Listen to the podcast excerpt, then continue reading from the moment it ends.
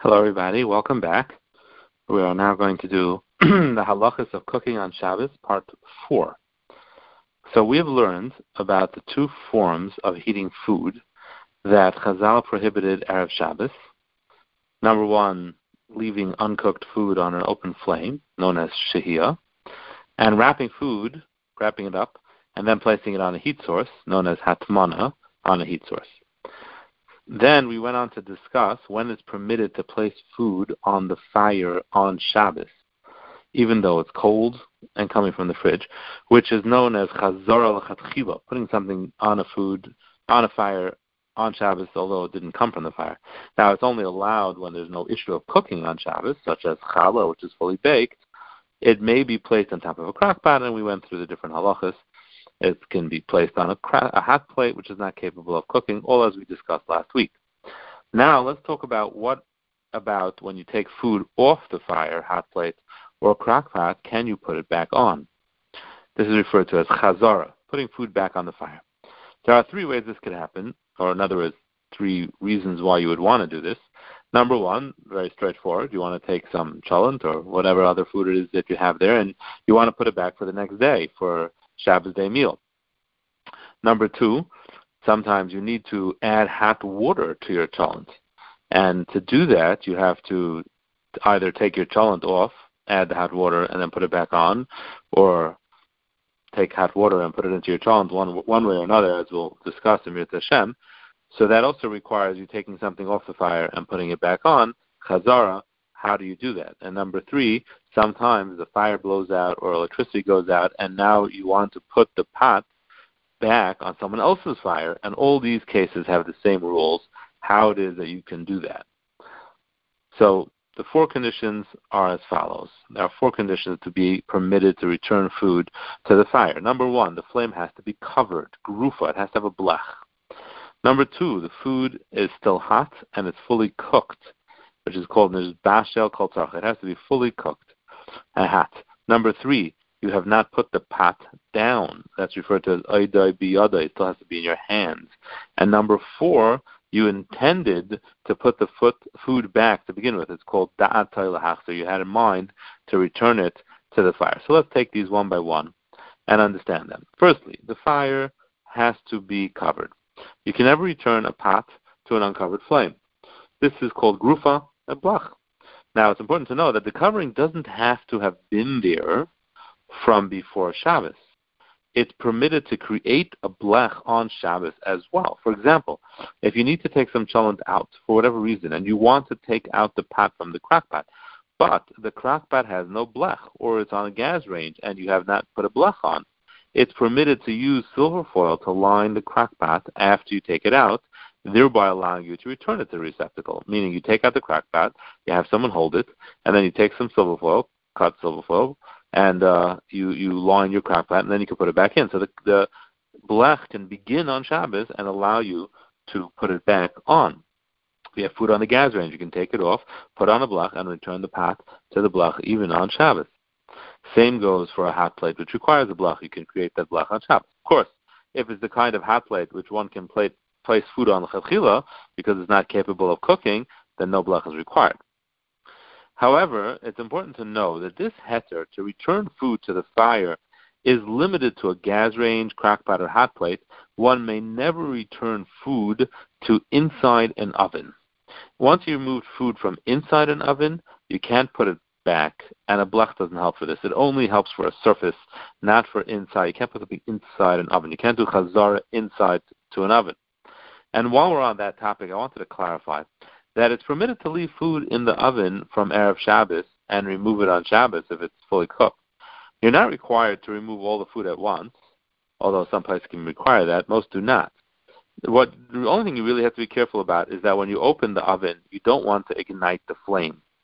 Ideally, it's best to open the oven when the flame is already on. If you can tell, like when the light is on by older ovens, or you can hear it turn on by some ovens, then it's best just wait till that happens and, and, and then open the door. But if you can't tell or you don't want to wait, what you could do is you can open the door and remove the food quickly and then close the door. This way, it's possible to open the door without the fire turning on if you do it quickly. Truly, it's best to test this out during the weekday, like Erev Shabbos, to get a good grasp of how sensitive your oven's thermometer is. If every single time you open it, it turns on within a second time, a second or two, that's not good. But if it takes a, a good few moments, then you know you have about that much time to remove the food and close the oven, and then it's permitted. So that's condition number one. The fire has to be covered, and you can't put it in an oven. Second condition is that the food has to still be hot and fully cooked. If the food has cooled down, both there's a bishul problem generally, if it's liquidy, and even when there's not a, a, uh, a bishul problem, it still can't be considered returning a pot to the fire because it cooled down. And we look at it as if you just took it out of the fridge and you're just about to put it on the chatchila, which is not permitted on a typical fire. So the only way that you'd be allowed to take food off and then return it, the food still has to be hot, and of course it has to be fully cooked. Third condition is that the pot has to still be in your hand. You haven't put it down. Now, this is a tricky condition because it's kind of impossible to remove food while you're holding the pot unless it's a small pot. So if it's a larger pot, you really need two hands to hold it. So then, how do you get the food out while you're holding it? So the answer is you either need someone else to help you while you hold the pot, they remove the food, or you can rest the pot on a counter but never remove at least one hand from the handle, and remove the food with the other hand. So you can rest the pan on the counter, and then remove the food with um, with one hand, and this way you have this third condition of uh, having the pan in your hand. The fourth condition is that you have to have had in mind to return the food to the blech when you initially took it off. If you took the food off the blech thinking you won't put it back, and then you changed your mind and you decided, you know what, let's put it back, even though it's still in your hand, you can't return it to the block. You need both positive requirements. Number one, having in mind to return it, and it still being in your hand. Next week, we'll discuss what happens when you sometimes a person removes food mistakenly. Like this happened once. Someone thought that the cholent pot they had in their oven was really the soup, and they removed it Friday night. And then they realized it was the soup. And they when they took out the soup, they didn't have in mind to put it back because they thought it was soup. Can it be returned? Uh, and now that it turned out to be cholent, can it be returned and taken take the soup instead or not? And we'll also discuss next week in Mitzvah Hashem how to add hot water to a cholent, which seems to be burning. But again, this week what we've learned is that there are four conditions necessary to be able to take food off and then return them to the fire. Number one, it has to be grufa, meaning it has to have a blech, it has to be covered. Number two, the food has to still be hot and fully cooked in order to allow putting it back. Number three, it has to still be in your hand. You cannot put it down totally. And number four, you have had to have in mind that you plan on returning it to the fire. Parshas Truma tells us how Klal Yisrael built the Mishkan. Hashem commanded them to build the Mishkan and gave very precise blueprints for each of the vessels down to the quarter inch and the building again every single amma. Every single inch is accounted for. Nothing was left up, up to their own discretion. It was all precisely detailed. Same thing in the Beis Hamikdash. Now what was the purpose of the Mishkan? So the Torah says Asuli Mikdash v'shachanti b'socham build me a dwelling place and I will live among them. Now simply this means that Hashem's presence the Shekhinah will reside in the Mishkan, which is among Klal Yisrael. Was um, in the center of their encampment. But the Sfarim explain that it really refers to ourselves. The Socham means within us. The Shekhinah resides within us. If we build it a Mishkan, a place to reside, all the parts of the Mishkan correlate to different parts of a person and they are in great detail and precision, just as every part of a human being is built with such great precision. If even the slightest proteins are off in a person's DNA, it alters their quality of life, and sometimes, chas v'shalom, it cripples them. Everything is with such precision, such preciseness, such detail, and the parts of the Mishkan and a person, both, are symbolic of the dwelling place of Hashem in Shemaim, in heaven as well. Everything represents something in heaven, and this symbolism, it comes to teach us a very important thing. We as people are no less a holy abode for Hashem than the Beis Hamikdash itself. Just as the vessels of the Beis Hamikdash, they were pure, they were holy, they were extremely precious, and they were valuable. Likewise, if we make our hearts pure, our minds holy, and treat ourselves as something precious and valuable, we become the Mishkan, complete with the Aron, the Shulchan, and the Menorah.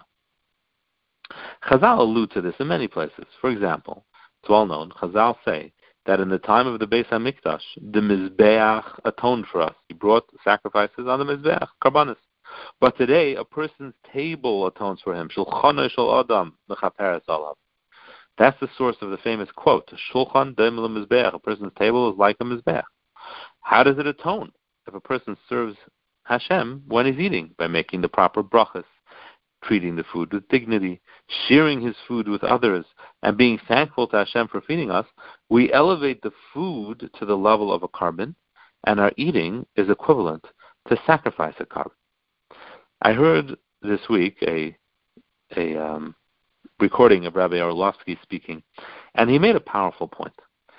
He said that we have probably all heard how all that we do in our homes to take care of our children and to live a Jewish life, serving Hashem, is holy. Washing dishes, changing diapers, sweeping, mopping, cooking, baking, everything we all do is all Avodah Hashem. It's Kodesh HaKadoshim. Now, a woman asked him, Are you seriously telling me that I should feel holy when I'm up to my elbows in dirty dishes? Like, how exactly do you propose I do that? So he said, a beautiful thought. He said, What do you think the Kahanim did in the Beis HaMikdash? Let, let's stop and think a minute. The first thing they did every day, and this is something they fought about, and they had a lottery eventually, who would be the lucky one to do it, was removing the ashes from the Mizbeach, Terumas Hadeshin. Now that's equivalent to taking out the garbage. And so much so that the next step, which was called the Hotza'as Hadeshin, when they took out a large amount, it could not be done in Bigdei Kehuna. It will get dirty. And they fought over during this service. Now, can't we just see our children, our spouses, just fighting over this, waking up early in the morning to be the first one online to have this chus to take out the garbage cans to the curb, right? But that's what the Kahanim did. They shechted a korban and then they had to butcher it. That's right. You know, the thing you see people in the grocery behind the counter, all red, chopping up the meat into parts, that's what they did.